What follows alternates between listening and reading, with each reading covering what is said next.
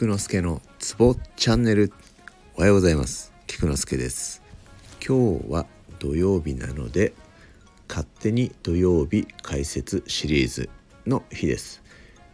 昨日は、えー、五行学説、えー、自然や人体を五行に分類してきました。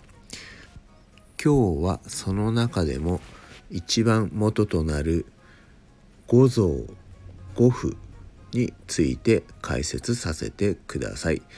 東洋医学を勉強するにあたって一番中心となるものです。まず五臓です。五行という木火土金水に当てはめる五臓は肝心脾肺腎です。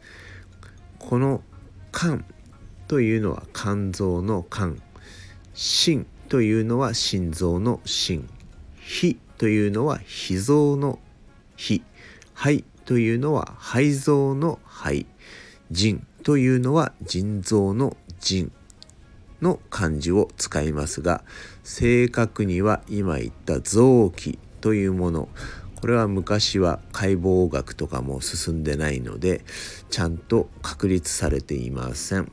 主に働きとして捉えてください。次に五符です木火土金水に当てはまる五符は肝臓小腸胃大腸膀胱という臓器を当てはめております。臓器というのは先ほども言ったように形物の臓器でなく働きとして捉えてください。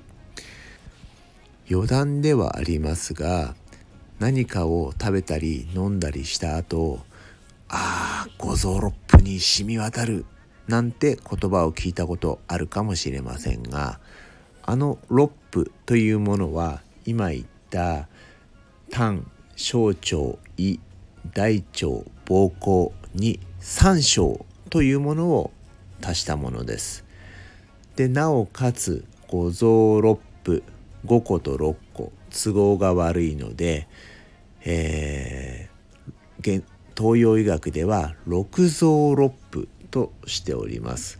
なので五臓の肝心脾肺腎にプラスして心を包む心法というものを足して、えー、東洋医学では六臓六腑で物事を考えております。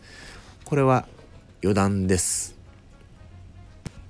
しかし東洋医学ではこの六臓六腑を使ってえー、治療したり診断したりしております。とても大切な基本となるものです。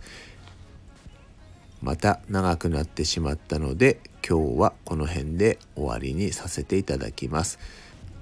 下に X のリンクを貼ってあるので参考にしてみてください。ではでは良い一日を。Take care.